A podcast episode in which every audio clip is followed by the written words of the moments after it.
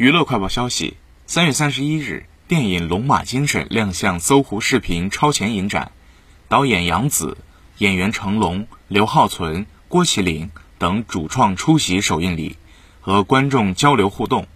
电影中有一场成龙和郭麒麟扎马步的戏，现场成龙带着郭麒麟复刻了这场戏。回忆起拍这场戏的情景，成龙笑称，完全想不到郭麒麟拍完这场戏后站不起来。第二天腿还瘸了。